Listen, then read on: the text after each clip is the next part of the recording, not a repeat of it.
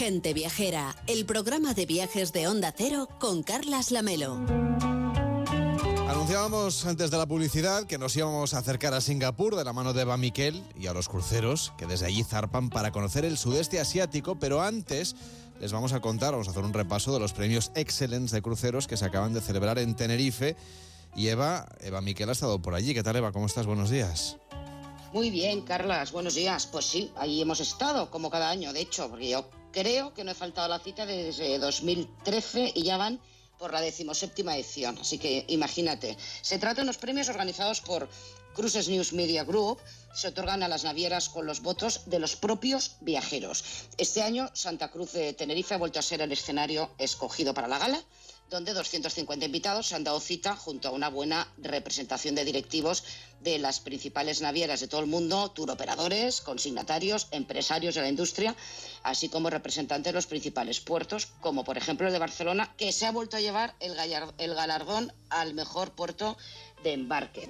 Así te diré, Carlas, a modo de resumen, podemos decir que Celebrity Cruises se llevó el premio a la mejor naviera premium, la mejor imagen de, barca, de marca para los consumidores fue para M S C Cruceros y su barco M S C World Europa como la mejor opción para el Mediterráneo.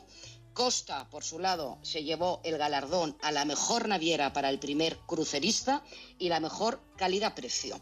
En cuanto a navieras upper premium y lujo, Oceania Cruises se ha vuelto a alzar con el galardón a la mejor gastronomía y se ha llevado también el premio a la mejor vuelta al mundo, así como Silver Sea, que revalida también un año más el premio a la mejor naviera de lujo e inaugurando nueva categoría como la mejor naviera de expedición. ¿Y en estos premios entran también las navieras fluviales, Eva? Pues sí, Carlas. A veces... empiezo por mí, ¿eh? También a veces algo olvidadas, todo hay que decir, pero también hay espacio evidentemente para las compañías fluviales y muy en alza, por cierto, donde Cruise Europe se lleva el reconocimiento al mejor crucero fluvial en Europa y ama Waterways como el mejor crucero fluvial exótico. Y ya volviendo y para acabar a las marítimas, un reconocimiento especial fue para Virgin y para Windstar, y Royal Caribbean, por cierto, se llevó también el premio a la mejor naviera familiar. El mejor itinerario recayó en el barco Norwegian Prima y Princess Cruises se alzó como el mejor itinerario remoto exótico, de la que, por cierto, ahora hablaremos y que estrenará en barco en las próximas semanas. Como si no me he descontado, creo que todas las navieras tienen al menos un premio, ¿eh? Pero bueno, interesante repaso. Muchas a las... de ellas, muchas de ellas, sí. Interesante repaso a las navieras que servirán a nuestros oyentes para sus próximos viajes, para que se vayan familiarizando con las diferentes compañías. Ya hablaremos de ellas cuando volvamos a hacer la edición de este año de Crucero para Principiantes, que, por cierto, Eva, nos están pidiendo ya muchos oyentes y no deberíamos dejarlo para, para muy tarde, ¿eh?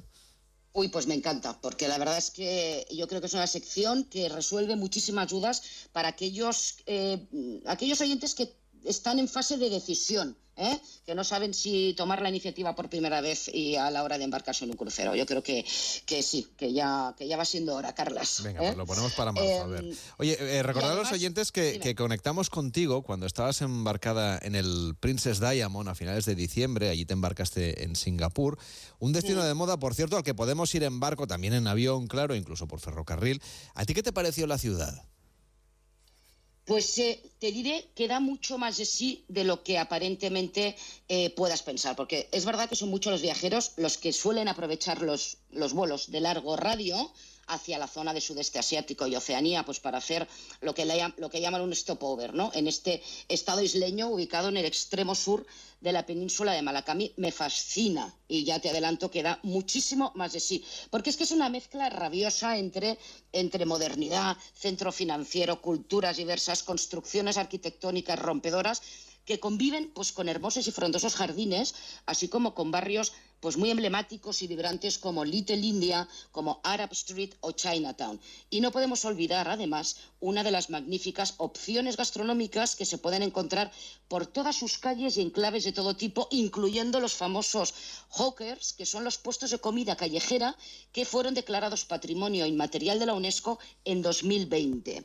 Y un datito histórico, que es que cuando el inglés Eh, eh, Thomas Stamford Raffles construyó en mil ochocientos diecinueve el puerto que permitió a la isla convertirse en un indispensable centro comercial, básicamente con India y con China, transformó por completo la ciudad, que durante la Segunda Guerra Mundial estuvo en manos japonesas, antes de que el Reino Unido la retomara, otorgándoles un mayor autogobierno hasta que ya, tras un breve periodo de dos años, unido a la Federación de Malasia, se convirtiera en la República Independiente en mil novecientos sesenta y cinco. Y de hecho lo que querían es dominar ese puerto de Singapur, que no solamente es importante por mercancías y demás, sino que se ha convertido en un punto de conexión muy relevante para la industria de los cruceros. Así es, Carlas, como es el caso de Princess Cruises, precisamente, en cuyo barco, en el Princess Diamond, como has comentado, tuve el placer de embarcarme para recorrer Tailandia y Vietnam, destinos que ya comentaremos más adelante porque evidentemente dan muchísimo de sí también, ¿no? Pero si me permites voy a repasar algunos puntos de este barco y de la naviera que creo pueden resultar útiles para nuestros oyentes. Y es que Princess Diamond se construyó en astilleros japoneses y hay muchos detalles a bordo que lo recuerdan, como son sus baños onsen, ¿no? Las famosas zonas de baño japonesas con una piscina adicional, con unas vistas excepcionales, o la zona de Den Saltuari, que es una zona reservada para solo adultos, adultos con una piscina muy recoleta íntima junto al spa, donde además se puede almorzar pues, en un ambiente muy tranquilo. Pero hay una cuestión que deben tener en cuenta los viajeros españoles, y es que Princess está presente en Japón y en sudeste asiático todo el año, y desde España se proporcionan guías solo en español para aquellos cruceristas que decidan embarcarse, en este caso desde el puerto de Singapur.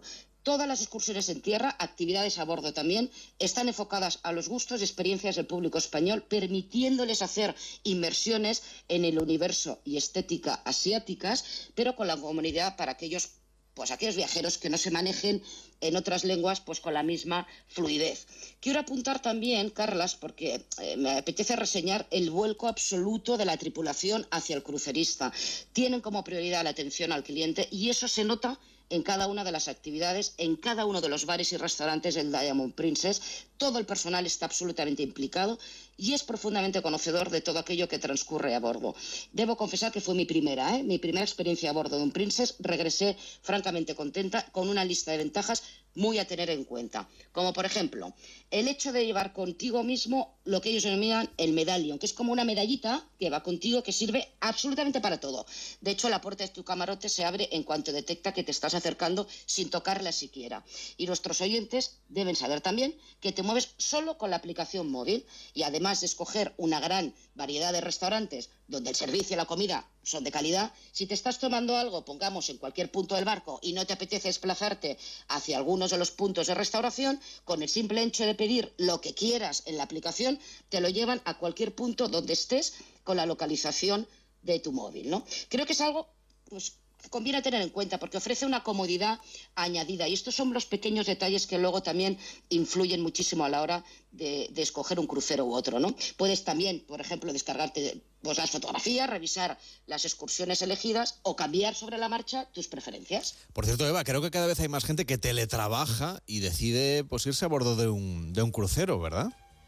Cada vez más, Carlas, es impresionante, y es por eso que todas las navieras han apostado por tener unos servicios de wifi de altísima calidad, porque los días a los que estás navegando son muchos, muchos los viajeros que aprovechan para trabajar un rato o bien, pues bueno, descargarse novelas donde algunos devoran esos días mientras contemplan los paisajes, en este caso, pues de Vietnam y Tailandia, ¿no? Que hay, donde hay que decir que esta temporada de invierno es ideal debido a la óptica, a la óptima climatología. Pues oye, tienes deberes, ¿eh? Quiero un Vietnam, un Tailandia, deberes, sí. El crucero para principiantes, pero la próxima semana Eva Miquel, que está especializada también en turismo de lujo, nos va a llevar a hacer oleoturismo. Así que te saludo la próxima semana, Eva. Cuídate mucho. Y muy bonito, y muy bonito va a ser.